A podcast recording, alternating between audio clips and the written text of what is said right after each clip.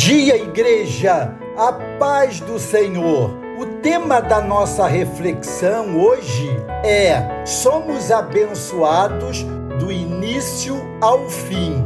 Qual o segredo para que essa verdade se cumpra em nós? A resposta está neste texto de Deuteronômios, capítulo 12, verso 28. Guarda e cumpre todas estas palavras que te ordeno, para que bem te suceda a ti e a teus filhos depois de ti para sempre, quando fizeres o que é bom e reto aos olhos do Senhor teu Deus. Embora a salvação não venha das obras da lei, como tão bem afirmou o apóstolo Paulo em sua carta aos Romanos, as bênçãos que estão prometidas como resultado da obediência não são negadas aos fiéis servos de Deus. Observe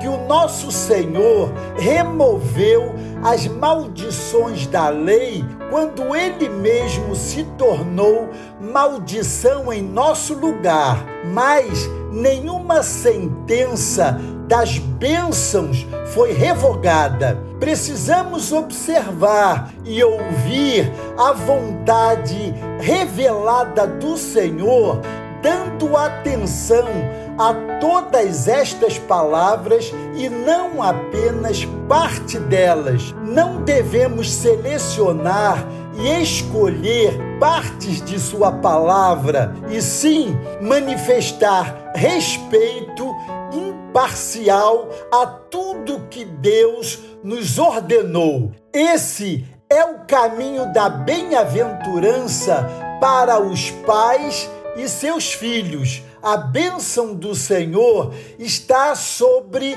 os novamente nascidos. Na linguagem bíblica, os regenerados até a terceira e quarta geração. Terceira e quarta geração é apenas uma forma de expressão que garante que é para a vida toda. É a sua geração, a dos seus filhos, a dos seus netos, dos seus bisnetos, mas a condição para isso é guardar e cumprir todas estas palavras que te ordeno. Se andarmos em retidão diante de Deus, Ele fará todas as pessoas saberem que os seus salvos são um povo que o Senhor tem abençoado. Nenhuma bênção virá sobre nós e nossos descendentes através da desonestidade